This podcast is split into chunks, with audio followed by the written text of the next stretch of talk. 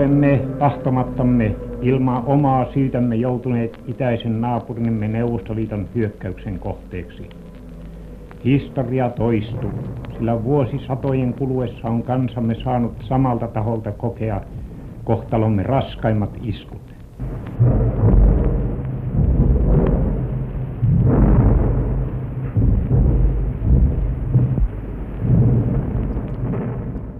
Talvisodasta on kulunut jo 70 vuotta. Sitä on tutkittu hyvin paljon, mutta silti siihen liittyy vielä monenlaisia myyttejä. Tässä ohjelmasarjan viimeisessä osassa tutkijat nostavat esille niistä muutamia.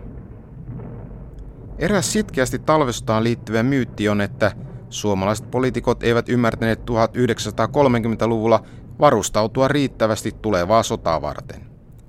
Siksipä määrärahojen pienuuden vuoksi miehet lähtivät sotaan omissa asusteissaan huonosti varustautuneina.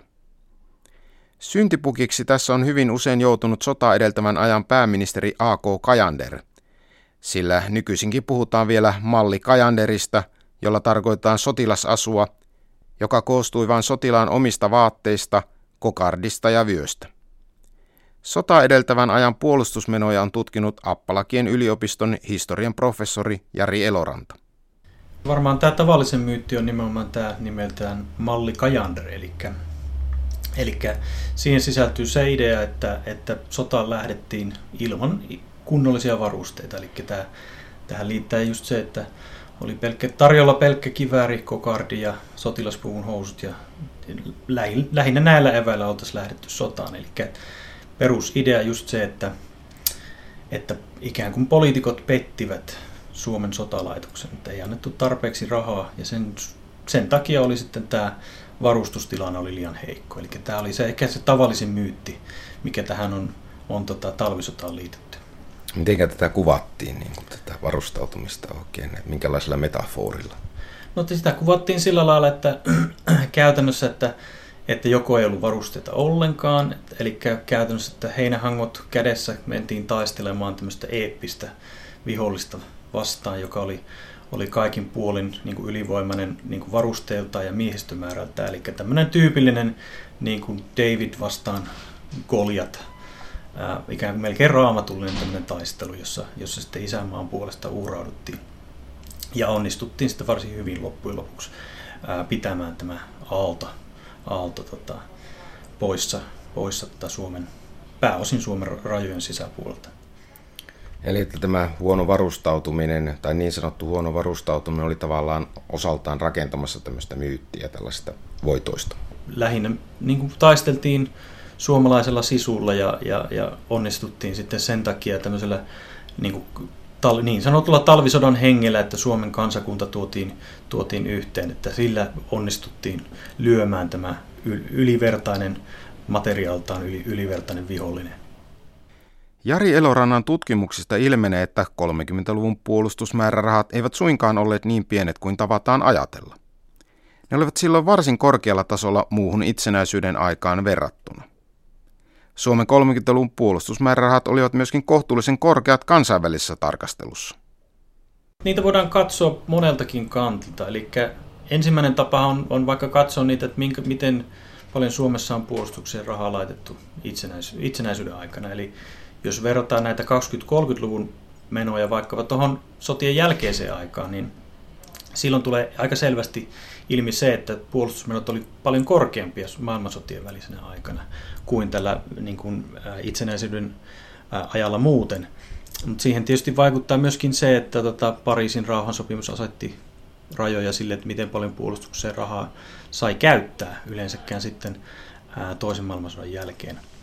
Mutta sitten voidaan myöskin katsoa, että mitä aikalaiset suositteli. Eli sieltä löytyy 20-luvulta hyvin tämmöinen perusteellisen selvitystyön tehnyt puolustusrevisionikomitea, joka 26 antoi mietintönsä ja he suosittelivat tiettyjä määrärahoja tälle 20-luvun ajalle. Ja itse asiassa sitä ei ole hirveän paljon tutkittukaan, mutta nyt kun jälkeenpäin sitä on, on, on tarkasteltu, itsekin olen sitä tutkinut, niin itse asiassa heidän, heidän suosituksensa ylitettiin sekä näiden perusmäärärahojen suhteen että perushankintamäärärahojen suhteen, jotka silloin omana aikana katsottiin, että nämä olivat niin kuin ihan mahdottomia, että ei näitä voida koskaan saavuttaa.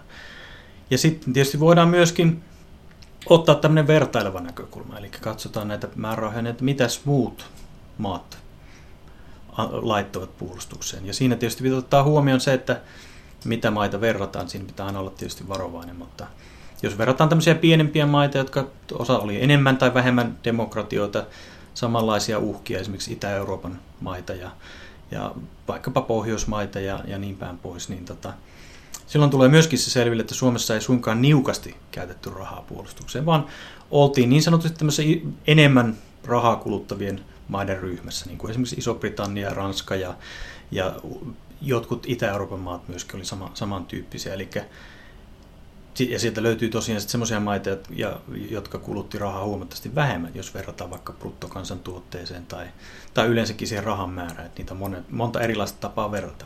Mutta joka tapauksessa kaikin puolin näyttää siltä, että, että Suomessa ei suinkaan oltu niu, niukalla budjetilla liikkeellä puolustusmenojen suhteen. Minkälainen Suomen puolustusbudjetti oli esimerkiksi verrattuna Ruotsiin? No itse asiassa se oli hyvin samantapainen ihan 20-luvun alussa. Sitten Ruotsin puolustusmäärärahat, niitähän, siellä on hyvin selvä tämmöinen aseistariisuntatrendi 20-30-luvun ajan. Eli silloin kun Ruotsin puolustusmäärärahoja katsotaan, niin siinä on semmoinen hyvin selkeä laskutrendi ja Suomen osalta taas hyvin selvä kasvutrendi koko 20-30-luvun ajan. Että ne menee ihan niin kuin just päin, päinvastaiseen suuntaan. Eli ja jos verrataan vaikka bruttokansantuotteeseen, niin Ruotsissa se osuus putoaa huomattavasti. Suomessa se säilyy siellä ää, suurin piirtein kolmen prosentin luokkaa. Ta, ennen talvissa taas on lähempänä jo neljää prosenttia bruttokansantuotteesta. Niin oliko tämmöistä laskevaa trendiä myös muissa maissa olemassa? Sieltä löytyy mu- muutamia sellaisia maita, joissa näin tehtiin. Mu- ää, pari löytyy tota, Etelä-Euroopan maata, jossa näin, näin myöskin tehtiin. Tietysti tästä poikkeuksia on, on sitten nämä maat, joissa tulee tämmöinen aggressiivisempi hallitus valtaan, autoritäärisempi. Ää, ei siis puhuta vain Mussolinin Italian tyyppistä fasistista valtiosta, vaan myöskin jota, jo, useissa Itä-Euroopan maissa, varsinkin 30-luvulla, tulee tämmöinen jonkinlainen ää, niin sotila, sotilasjohtoinen valtio, jossa yleensä puolustusmenot sitten nousee ää, selkeästi 30-luvulla, mutta, mutta näitä löytyy kyllä useampia muitakin pienempiä valtioita Pohjoismaista tietysti Tanskakin on yksi sellainen valtio ja, ja, ja myöskin Euroopan ulkopuolelta. Että, että sen, Suome, ennen, Suomen tapainen selkeä nousutrendi tai säilyminen siellä niin kuin, ää, korkeampien puolustusmenojen ää, budjeteissa, niin se on, on kuitenkin vähän harvinaisempaa tällä ajanjaksolla. Jo silloin Suomessa pyrittiin suosimaan kotimaista – ja sotilastarvikkeiden tuontia ulkomailta vähennettiin voimakkaasti, päinvastoin kuin esimerkiksi Ruotsissa. Tämä suosi suomalaista linja ei kuitenkaan osoittautunut kovinkaan kustannustehokkaaksi. Jos taas verrataan Suomea ja Ruotsia, niin siellä mennään toiseen suuntaan. Että Ruotsi hän oli, on, oli valtio 20-30-luvulla, joka oli selvästi Suomea teollistuneempi, kehittyneempi taloudellisesti maana. Ja siellä oli myöskin puolustusteollisuutta hyvinkin paljon. Esimerkiksi Bofors oli tämän 20-30-luvun yksi näitä suurimpia sotilastarvikkeiden tuottajia Euroopan näkökulmasta. Että siellä toisaalta sitten sotilastarvikkeiden tuonti kasvoi koko 20-30-luvun ajan, vaikka oli tätä omaakin teollisuutta. Ja Suomen osalta taas just käy päinvastoin, että vaikka omaa teollisuutta ei käytännössä ole, ää, tai hyvin rajoittuneesti on sitä, niin, niin sotilas tarvikkeiden tuonti laskee koko 20-30-luvun ajan. Eli siinä tulee tosiaan sellainen erikoinen tilanne, että Suomessa tällä ajanjaksolla, varsinkin 30-luvulla, pyrittiin perustamaan sitä kotimaista puolustusvälineteollisuutta. Ja, ja sillä niin kuin haluttiin turvata sitä omaa varaisuutta. Ikävä kyllä se tietysti tapahtui usein niin myöhään ja, ja siinä meni aikaa, kun sitä kehitettiin, että se ei sitten välttämättä auttanut näistä, näissä tässä talvisodan tilanteessa vielä. Eli sellainen tuli ikä, ikä, ikään kuin sellainen tilanne, että se omavaraisuus heikkeni hetkellisesti sen takia, kun perustettiin sitä omaa teollisuustuotantoa. Eli tavallaan suosittiin kuin liikaa suomalaista niin kuin laadun ja hinnan kustannuksella. Ilman muuta näin oli, että itse asiassa 20-30-luvulla oli näissä hankintamääräyksissäkin oli, ja näitä oli tiettyjä komiteoita, jotka näistä päätti, niin niihin oli selvästi sisällytty semmoinen määräys, että jopa 20-25 prosenttia kalliimpaa suomalaista tuotetta piti hankkia. Eli se oli ihan niin kuin tämmöinen sitova päätös. Ja siinä oli vaikuttanut se, että suomalaiset nämä teollisuuden intressiryhmät, niin kuin teollisuusliitto esimerkiksi, oli päässyt vaikuttamaan näihin päätöksiin. Ja heidän edustajien oli itse asiassa näissä komiteoissakin, jotka päätti näistä hankinnoista. Eli siinä mielessä ei ole yllättävää, että he tämmöisiä päätöksiä suosivat. Ja toisaalta se sitten ehkä tuotti jonkinlaista hedelmää sitten jatkosona aikana, mutta talvisottaan se vaikutti ilman muuta sillä tavalla, että tämä omavaraisuus ja, ja tota, varustetaso niin, niin kärsi tästä päätöksestä. Miten Ruotsissa meneteltiin samaan aikaan? No Ruotsissa itse asiassa oli siinä mielessä erikoista, että siellä myöskin nämä teollisuuden edustajat halusivat samantyyppisiä päätöksiä. Näin, monessa muussakin maassa näin tehtiin. Itse olen tutkinut Ruotsia ja Englantia ja, ja useampaa muutakin maata, niin itse asiassa niissä he, nämä teollisuus, teollisuuden edustajat eivät onnistuneet aivan yhtä hyvin. Että siellä toisaalta oli tämmöistä niin kuin teollisuustuottajien ja valtion välistä peliä oli käyty paljon pitempään kuin Suomessa. Suomihan itsenäistyi varsin myöhään verrattuna näihin valtioihin. Eli siellä, siellä he eivät päässeet kirjoituttamaan näin selkeitä hankintamääräyksiä, jotka olisivat sitten suosineet näitä kotimaisia tuottajia. Eli Suomessa tavallaan niin kuin tämä bruttokansantuote, tai se osuus, mitä bruttokansantuotteessa käytettiin sotilasmenoihin, ei ollut hirveän pieni, mutta oliko niin kuin tavallaan tulokset sitten heikompia, mistä tämä johtuu? No itse asiassa näin voisi sanoa, että tulokset oli heikompia, että rahaa siinä mielessä käytettiin näin niin kuin jälkikäteen katsottuna tehottomasti, että ostettiin kalliimpaa kotimaista tuotetta, jota ei välttämättä heti ollut saatavilla. Tietysti suomalaiset täytyy ottaa huomioon, että suomalaiset yritykset usein myöskin sitten toimi yhteistyössä ulkomaisten yritysten kanssa, että ikään kuin sieltä tilattiin sitä erikoisosaamista, mitä Suomesta ei löytynyt. Että vaikkapa näissä laivastohankinnoissa, niin siellä tehtiin tämmöistä yhteistyötä usein, useimpien ää, ulkomaisten yritysten kanssa. Eli tämmöinen jonkinlainen tehottomuus siinä mielessä tosiaan, että, että vaikka rahaa oli paljon, näin niin kuin ver, jos vertaillaan muihin maihin, niin tai useampaan muuhun maahan, niin siinä mielessä se, mitä sillä saatiin, ei välttämättä aina vastannut sitä, mitä esimerkiksi Ruotsissa saatiin. Onko sinulla esimerkkiä jotakin, jostakin suomalaista tuotteesta, joka olisi loppujen lopuksi niin kuin osoittautunut ei kovin käyttökelpoiseksi sitten sitä aikana?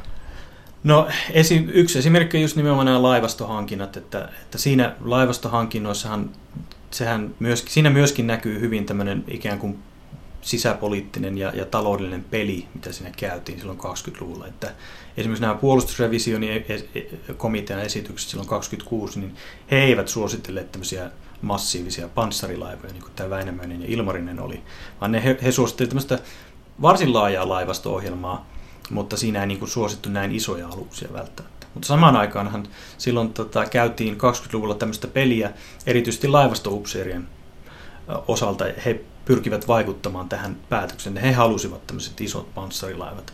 Ja itse asiassa kävi niin, että he sitten kävivät loppaamassa suoraan eduskunnassa ää, näitä päättäjiä, että tämmöinen pitää saada. Ja he myöskin siinä onnistuivat, että sitten tämmöiset isot panssarilaivat saatiin hankittua, jotka osoittautuivat sitten todella kalliiksi. Huomio!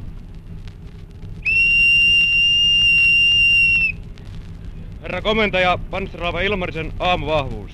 Paikalla 15 upseeria, yksi sotilasvirkailija, 25 sotilasmestaria, 43 kantaliupseeria, 117 värvettyä ja 68 asevelvollista. Polttoainetta kahdeksi viikoksi, muonaa ja juomavettä kahdeksi viikoksi. Kiitän. Olemme nyt panssarilaiva Ilmarisella ja kuulimme vahtiupseerin aamuraportin laivan päällikölle. Kävelemme pitkin kantta Tämä laivan ulkonäkö lienee niin tunnettu kaikille kuuntelijoillekin, että sitä lienee turha selostaa. Sen sijaan on kapteeni luutnantti Grönholm luvannut viedä meitä eh, katsomaan eh, laivan eh, sisäosia. Menemme jyrkkiä rappusia, aivan luoti suoria rappusia alas kanssiin. Mie- miehiltä on aamu, aamiaisaika. Heillä näkyy olla hyvin hauskaa täällä. Kapteeni luutatis kans seitsemän valmiina tarkastukseen. Paikalla 25 miestä. Kiitän. Levo. Itse asiassa ne äh, oli hankinta hin, hinnoiltaan jo kalliit ja siinä jouduttiin käyttämään mitä silloin ei tietysti mainostettu, hir- todella paljon myöskin ulkomaisia yrityksiä äh, apuna, vaikka, koska Suomesta ei kerta kaikkien sitä asiantuntijuutta löytynyt ja ei materiaalejakaan välttämättä löytynyt. Eli siinä mielessä ne eivät välttämättä ole omana aikanaankaan hyviä investointeja. Toisaalta sitten jos taas näin niin kuin katsotaan ikään kuin jälkijättöistä, että mitä tapahtui, niin, niin näillä panssarilaivoillahan oli mitätön merkitys sitten talvisodassa itsessään, että, että lähinnähän niitä käytettiin sitten Ahvenanmaan puolustamiseen tai mikä silloin tosin 20-30-luvulla katsottiin hyvin tärkeäksi tämmöiseksi niin kuin ikään kuin tavoitteeksi. Mutta sitten itse näistä panssarilaivoista muuten, niin, niin Ilmarinenhan sitten itse asiassa upposi hyvin nopeasti tämmöisen harhautusoperaation aikana ja, ja siinä kuoli, kuoli monta sataa henkeä myöskin siinä itse uppoamistapahtumassa. Että jopa omana aikanaan näitä panssarilaivoja useat sotilasasiantuntijat kritisoivat ja sitten ne osoittautu aivan oikeaksi nämä, nämä tota, näkökulmat, että niistä ei tosiaankaan ollut kovin paljon hyötyä sitten loppujen lopuksi talvisodassakaan. Ja sitten talvisodan jälkeen hän jouduttiin sitten toinenkin laiva sitten luovuttamaan Neuvostoliitolle. Panssarilaivoihin käytetyille varoille olisi ollut käyttöä muihinkin tarkoituksiin, muun muassa tykistön kehittämiseen, joka ei talvisodan alkaessa ollut asianmukaisessa kunnossa. Jari Eloranta puhutaan kuitenkin useista, useista sadoista miljoon, miljoonista sen aikaisista markoista, niin ilman muuta sillä oltaisiin voitu paikata näitä suurimpia puutteita esimerkiksi tykistön ammusten ja kivärin ammusten suhteen. Eli Suomessahan oli se tilanne juuri talvisodassa, että, että löytyy niitä, niitä aukkoja joltain tietyltä alueelta. Ja, tai vaikkapa panssari, panssarivalmiutta kehittää ja, ja ehkä ilmavoimiakin kehittää huomattavasti aggressiivisemmin kuin mitä silloin sitten loppujen lopuksi tehtiin. Näissäkö ne pahimmat puutteet sitten oli Suomessa? No näissä ne varmaan pahimmat puutteet ja ehkä nimenomaan löytyy just näiden tykistön ammusten ja, ja kivärin luotien suhteen. Ja tietysti jotain tämmöisiä standardointiongelmia oli myöskin, että ei oltu välttämättä, ostettiin useasta eri maasta, ei välttämättä aina Suomesta, kun Suomesta ei kerta kaikkiaan niitä saanut. Mutta näissä sitten just nimenomaan löytyi ne suurimmat puutteet, että ei välttämättä ollut sitten ammuksia vastata siihen, etenkin tykistön suhteen, vaikka oli kehitetty kyllä hyvin tehokkaat tämmöiset strategiat, niin kuin Nenonen, esimerkiksi kenraali Nenonen, niin oli, oli kehittänyt hyvin niin kuin tehokkaan koulutusohjelman ja strategian, miten tykistöä pitäisi käyttää. Mutta sitten ei, loppujen, sitten ei välttämättä ollut sitä materiaalia, millä, millä näitä toteuttaa näitä strategioita. No minkälainen itse asiassa suomalaisen sotilaan varustetaso oli esimerkiksi venäläiseen verrattuna silloin talvisodan aikaan? No suoma, suomalaisen sotilaan varustus oli hyvin vaihteleva, että joillakin Joissakin joukoissa, joukko-osastoissa saattoi olla erittäinkin hyvä ja toisessa saattoi olla hyvin, hyvin vaihteleva. Että sitten saatiin, saatettiin tosiaan nähdä tämmöistä ikään kuin mallikajanderia, että hyvin vaihtelevaa vaatetusta ja, ja, ja niin päin pois. Mutta tietysti nämä perustekijät oli, olivat hyvin samantyyppiset. Ja monet veteraanit ovat jälkikäteen sanoneet itse asiassa, että nämä omat takit ja, ja vaatteet oli usein niin kuin huomattavasti mukavampia ja lämpimämpiä kuin nämä, mitä arme, armeijalta oli saatavissa. Että siinä mielessä niillä ei niin kuin hirveän suuri merkitys sitten loppujen lopuksi ole. Että, ää, jos, ja jos verrataan vaikka venäläiseen, niin, niin Neuvostoliittohan sitten tuotatti suuren osan sotilaistaan Etelä-Venäjältä joukko-osasta, jotka oli ensinnäkään eivät ole olleet tottuneet tähän, näihin sääoloihin, jotka, joka vaikutti huomattavasti myöskin näihin taistelujen lopputulokseen. Ja myöskin huono, huonosti varustettuja joukkoja, että sitten venäläisetkin oppivat sitten talvisodan jälkeen tämän talvivarustuksen tärkeyden, ja mikä vaikuttaa sitten myöhemmin osaltaan siihen, että sitten loppujen lopuksi Neuvostoliittokin selviytyi tästä Hitlerin vastaista sodasta jollain tavoin sitten niin kuin ikään kuin rimaa hipoen, sanotaanko näin. Varusteiden ja aseiden puutteellisuuksiin talvisodan alkaessa oli siis monenlaisia syitä. Mielenkiintoista onkin, miksi juuri sota edeltävä ajan pääministeri Kajander joutui syntipukiksi. No tässäkin on varmasti hyvin paljon sitä, että, että jälkikäteen usein tämmöisten isojen konfliktien jälkeen käydään tämmöistä debattia, että ketä voidaan syyttää ja, ja mistä voidaan löytää tämmöisiä ongelmakohtia. Että itse asiassa jos näin niin kuin jälkikäteen katsotaan talvisotaan, niin sehän täytyy kuitenkin näyttäytyä varsin tämmöisenä onnistuneena sotana Suomen kannalta, että kun mietitään, että mitä, minkälaiset lähtökohdat Suomella oli ja miten suuri, suuri materiaali vihollisella oli, oli käytettävänään tässä sodassa. Että sitten se, että minkä takia malli, malli Kajander, minkä takia nimenomaan Kajander, tämä 37-39 pääministeri, joutui tässä ikään kuin tulilinjalle, niin tähän lähtee sitten tämmöistä sodan jälkeisestä 50, lähinnä 50-60-luvun ää, sotahistorioitsijoiden ää, näkemyksistä, joista useat olivat sitten ammattiupseereja, olivat toimineet puolustuslaitoksen palveluksessa, niin he lähtivät sitten syyttämään sitä. Malli Kajander tuli siitä se, se ikään kuin tämmöinen myytti, mutta toisaalta se, sillä myöskin viitattiin koko 30-lukuun, että sillä oli, ei ollut tarpeeksi perushankintamäärärahoja käytettävissä puolustuslaitoksella, että sen takia syntyi tämmöisiä materiaalisia heikkouksia. Niin tästä se ikään kuin lähti tämmöinen syyllistäminen liikkeelle. Eli tämä tulkinta on tosiaankin syntynyt vasta niin kuin jälkikäteen, eikä silloin esimerkiksi juuri so, jo sodan alla? Tai? Nimenomaan. Kyllähän sodan allakin jo käytiin kiivasta keskustelua, että, että miten paljon rahaa piti käyttää. Ja, ja tietysti sotilashenkilöt, sota, puolustuslaitoksen korkeimmat ää, henkilöt, niin he myöskin tekivät omia ehdotuksia, mutta silloin ei käyty tämmöistä hirveän julkista keskustelua, eikä, suor, eikä se kritiikki välttämättä kohdistunut nimenomaan tähän Kajanderiin, vaan se oli enemmänkin tämmöistä tämmöistä lobbausta, jolla pyrittiin nostamaan niitä määrärahoja, määrärahoja ja nimenomaan tietyillä sektoreilla haluttiin nostaa näitä määrärahoja. Että, että se ei ollut suinkaan niin tämmöistä henkilökohtaista. Se, että se varsinainen malli Kajander liittyy nimenomaan tähän maailmansodan jälkeiseen tilanteeseen. No veikö tämä Kajanderin syyllistäminen tietyllä tavalla huomiota pois sotilaiden omalta toiminnalta? Että oliko no, se siellä takana? Ilman muuta näin on, että tämähän on tämmöinen tyypillinen niin kuin tapa, että, että tota, sodan jälkeen pyritään tietysti aina sitä syyllisyyttä ää, siirtämään pois omilta, omilta harteilta, että mikä tässä talvisodan suhteenkin on, on varsin turhaa, että kuitenkin suomalaisen niin kuin nämä op, tietyt operaatiot ja mit, miten sodasta yleensä selvittiin, niin se oli varsin, varsin positiivinen niin kuin ko- kokemus, että se on turhaa lähdetty sitä ikään kuin syyllistämäänkään. Mutta tämä on hyvin tavallinen, niin kuin esimerkiksi on ensimmäisen maailmansodan jälkeen pyrittiin niin kuin Saksassa syyllistämään sen ensimmäisen maailmansodan loppuvaiheen poliittista johtoa, että, että siellä ikään kuin petettiin nämä sotilasjohtajat, että sen, sen takia tehtiin tämä, tämä häpeä rauha sopimus. Mutta itse asiassa mikä on hyvin historioitsijoiden tiedossa, että Saksan puolust- niin kuin sotalaitoksen tilanne oli erittäin heikko. Se oli romahduksen partalla ennen kuin se rauhansopimus tehtiin, ja se poliitikot te- tiesivät sen hyvin. Mutta sitten tietysti polemikot, kuten Hitler myöhemmin, myöhemmin käyttivät tätä hyväkseen ja syyllistivät näitä sen aikakauden poliitikkoja.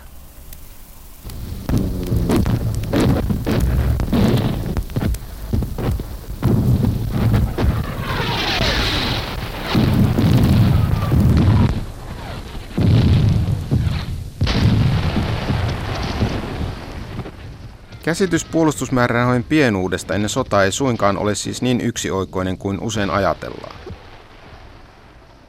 Mutta nyt vaihdetaan näkökulmaa. Sotajan lapsia ja naisia tutkinut Helsingin yliopiston sosiologian dosentti Sari Näre lähtee purkamaan talvisotaan liittyviä myyttejä jo kaukaa ennen sotaa 30-luvulta. Silloin Suomessa ei ollut sananvapautta siinä mielessä kuin nyt ymmärrämme. Olisiko sananvapaus kenties muuttanut jollakin tavalla historian kulkua? Et jos menee 30-luvulle, niin ää, on hyvä ehkä tunnistaa ne samantyyppiset elementit, mitä meidänkin ajassa on.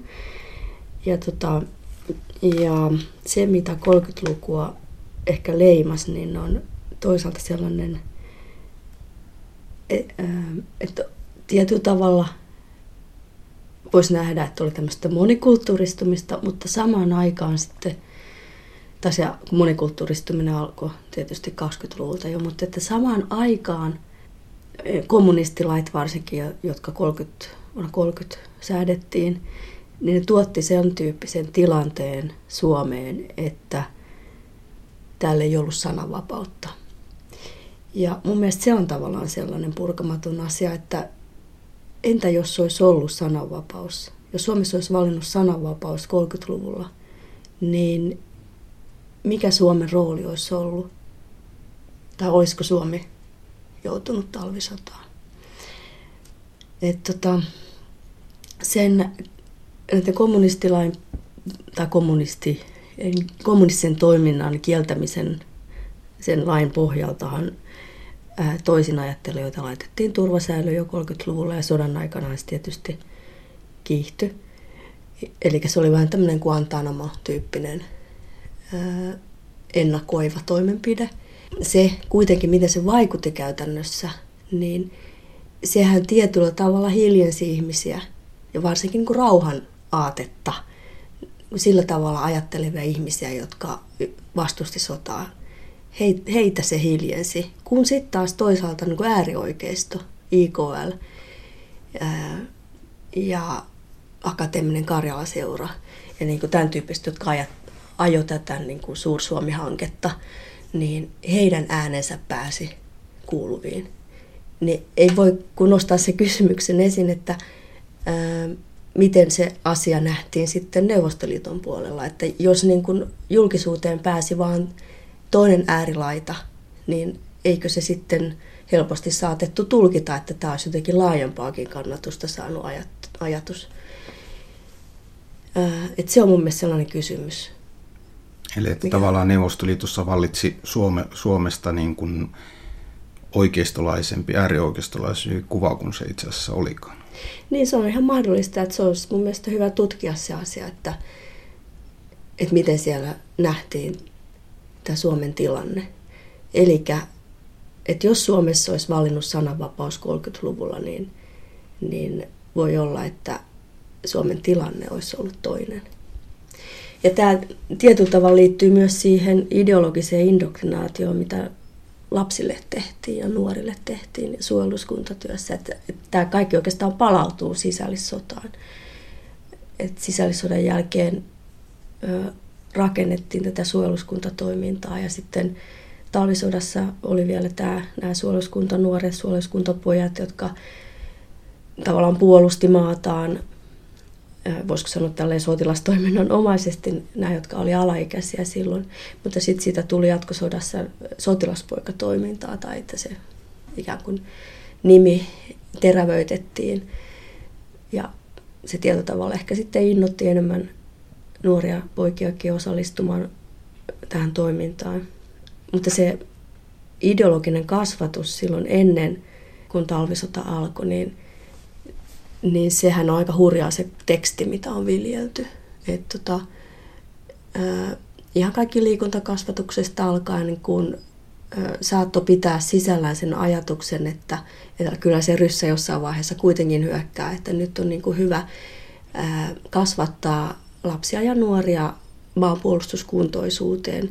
Ja esimerkiksi pesäpallo, jonka Tahko Pihkala toi, niin sen merkitys oli en tiedä, onko se nyt pelkästään piilomerkitys, että saattoi olla ihan niin kuin julkisempikin merkitys, niin kuin kehittää esimerkiksi heittotarkkuutta ja, ja koko se käsitteistöhän on tämmöinen militaarinen.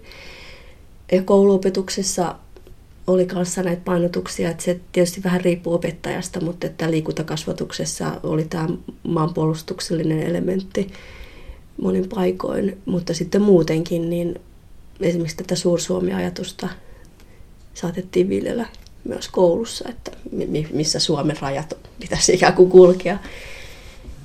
Samaten Lottaliike, nämä pikkulotat, Lottatytöt, niin se oli oikeastaan tämmöinen ensimmäinen tyttötyön muoto, jolla sitten taas tyttöjä militarisoitiin. Oliko se jollain tavalla kansainvälisesti poikkeuksellista vai tapahtuiko samanlaista muissakin maissa? No kyllähän esimerkiksi Hitlerjugendista otettiin vaikutteita Suomeen, että ja, ja just tämä tämmöinen nuorten militarisointi että oli ehkä ajan henki, että, joka liittyy osittain semmoiseen darwinistisiin ajattelutapaan, että elämä on, on niin kuin taistelua olemassaolosta ja, ja siksi sitä ei ehkä niin kuin edes niin kyseenalaistettu. Mutta sitten toisaalta voidaan ajatella myös niin kuin tämän suojeluskuntatyön merkityksestä niin kuin esimerkiksi talvisotaan ja ylipäänsä niin kuin talven jatkosodan menestymisessä tai taistelukuntoisuudessa, niin että sillä on varmasti ollut myös tämmöinen niin kuin taistelukuntoa edistävä merkitys, että, että tota, nuoret ovat kasvaneet jo tällaiseen niin kuin fyysiseen kuntoisuuteen, mutta sitten myös siihen tiettyyn ajattelutapaan.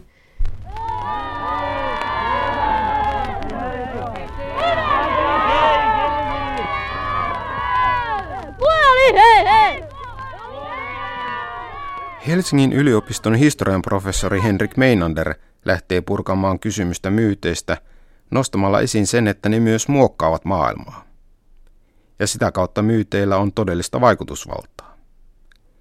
Talvisodan myytit ovat vaikuttaneet politiikkaan ja kansallisen identiteettiin vielä sodan jälkeen ja nykyäänkin. No yksi oli tietenkin tämä, että, että suomalaisten taistelu, tahto on, on, on vahvempi kuin muiden kansojen ja sotilaiden taistelutahto. Eittämättä se oli hyvä, mutta olosuhteet oli Suomelle oli hyvät. Mutta en, en, se, on, tuota, se on hankala kysymys, että voidaanko sitä kuvata myyttinä, koska siis sanotaan näin, että näillä, näillä kuvitelmilla, myyteillä on todellista vaikutusvaltaa, jos uskotaan siihen, että olemme muita kansakuntia parempia sodankäynnissä, siis ei, ei aseteknologisen, vaan, vaan mielessämme, niin, niin, niin se osittain myöskin, sillä on se vaikutus. Ja, ja tämähän on, se on vanha, vanha ikään kuin vanha viisaus sota propagandassa ja, ja tässä valmistautumissodassa, että tämä ikään kuin sama kuin urheilussa, että pitää olla tätä tahtoa. Joten tämä, tämä myytti on, on, on siinä mielessä todellista tai, tai, tai se johtaa, johtaa to, toivottuun tulokseen, mutta tietenkin sillä on myöskin kielteisiä seuraamuksia, eli, eli tämä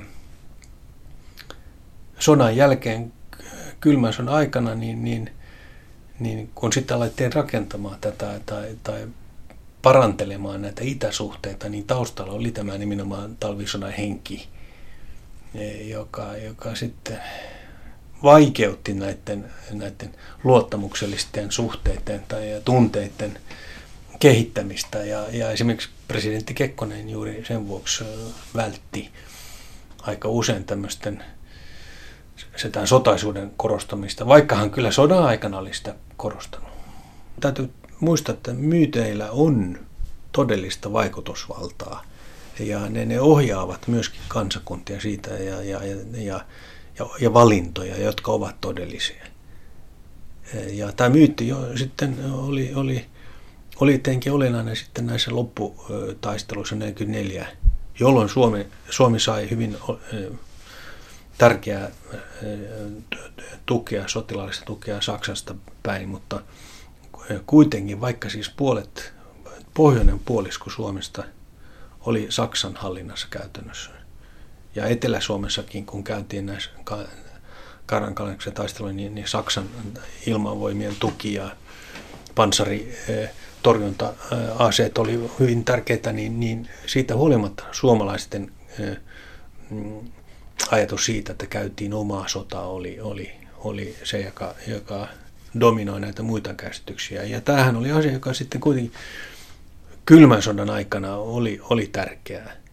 Eli tässä asevelvollisuus, Suomihan sitten, mm, se asevelvollisuus säilyt, säilytettiin ja, ja koulutuksessa toistettiin näitä kokemuksia, mottitaisteluja ja, ja muita tämmöisiä ja sitten tämä kaikki lukivat ja lukevat edelleen tuntematonta sotilasta. No tuntematon sotilas ei kuvaa talvisotaa, mutta joka tapauksessa sa, suurin piirtein samoja käsiaseita ja univormeja käytettiin. Eli tämä jatkumo, kun puhutaan Suomesta toisessa maailmansodassa, niin, niin semmoisena suurena kokemuksena niin, niin ei välttämättä aina sitten eroteta talvisotaa jatkosodasta. Mutta voi sanoa kyllä, että, että, että tämä myytti tai kokemus että siitä, että on puhuttu siitä, että Suomessa esimerkiksi on tämä kriisivalmius juuri näistä sotakokemuksista johtuen on suurempi kuin muissa Pohjoismaissa. Missä määrin tämä pitää paikkansa? On, on, on, on luojan kiitos, sitä ei ole tarvittu siis testata. Mutta se on mahdollista, koska on, on nähty, että aika monesta asiasta voidaan, tai useimmista asioista voi joustaa, jotta tämä niin kuin tärkein, tärkein asia, eli, eli valtiollisen itsenäisyyden säilyttäminen voitaisiin taata. Hieman samalla tavalla ajattelee myös Lottia tutkinut Joensuun yliopistossa toimiva dosentti Tiina Kinnunen, joka nostaa esiin sen, että tavallaan tarvitsemme talvisodan – jotta pystymme kestämään jatkosotaan liittyviä ikäviä muistoja. Jos ajatellaan ihan, ihan historian tosiasioita, niin, niin se on tietenkin totta, että meillä oli niin kuin, ä, talvisota ensin ja sen jälkeen jatkosota. Mutta, mutta mä olen sitä miettinyt, että näissä, kun on tarkastellut erityisesti Lotta-historian yhteydessä, niin näitä julkisia historiaesityksiä Lotista, joita, joita on tuotettu, niin silloin mulla on niin kehittynyt tämmöinen ajatus, että me ehdottomasti tarvitaan se talvisota. Että, koska jatkosodan historiaan liittyy hy- useita hyvinkin kipeitä asioita ja, ja vaikeita asioita. Ja, enkä tarkoita nyt suoranaisesti Lottiin tai naisiin, vaan ylipäänsä. Ja tavallaan se talvisota on, on niin kuin semmoinen pelastus siinä mielessä, että siinä, siinä niin kuin me voidaan esittää Suomi paljon viattomampana ja puhtaampana, kun me voidaan esittää se jatkosodassa. Ja, ja esimerkiksi tätä lupauselokuvaa mä oon, oon tulkinut myöskin tästä näkökulmasta, että tästä Lottien, historiaa, Lottien historiasta kertovassa lupauselokuvassahan kerrotaan Lottien tarina talvia jatkosodassa. Ja se on ehdottoman tärkeää, koska Lottien toiminta, siis se oli tärkeää toimintaa mm, molemmissa sodissa. Ja siitä näkökulmasta on täysin luontevaa, että ne molemmat sodat tulee mukaan. Mutta, mutta mä väitän, että se on tärkeää myös niin kuin sen takia, että, että me todella saadaan tämä puhdas Suomi, jota mun mielestäni nämä Lotta-hahmot nimenomaan siinä elokuvassa symboloivat, niin että me saadaan se niin kuin kirkkaammin esiin, kun se talvisota on siellä mukana.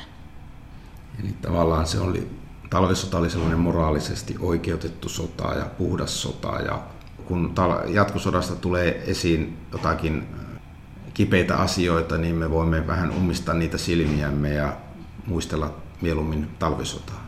Niin tietyllä tavalla, että niin kuin historia poliittisesti se on, se, on niin kuin, se on jollain tavalla olennaista tuoda sit se talvisodan tarina siihen myöskin mukaan. Että ikään kuin, että jos ei olisi ollut tätä sotaa, jossa Suomi joutuu hyökkäyksen kohteeksi, siinä Suomi on puhdas ja, ja vieton uhri ainakin enemmän kuin sitten jatkosodassa. Että, että se on tärkeää, koska sitten jatkosota selittyy niin kuin niillä vääryyksillä, joita, joita sitten tässä talvisodassa tai niin kuin talvisodan seura, seurauksena tuli alueen menetykset ja niin edelleen. Että et jatkosotaan seurasta niille, niin, niin se jollain tavalla niin kuin sit ikään kuin ehkä relativoisi sitä, niitä jatkosodan ikäviä puolia.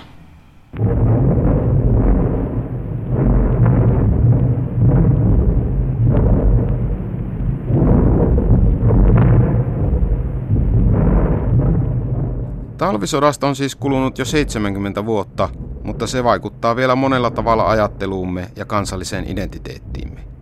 Se on osa meitä. Tämä ohjelmasarja päättyy nyt tähän. Kiitoksia kuulijoille mielenkiinnosta.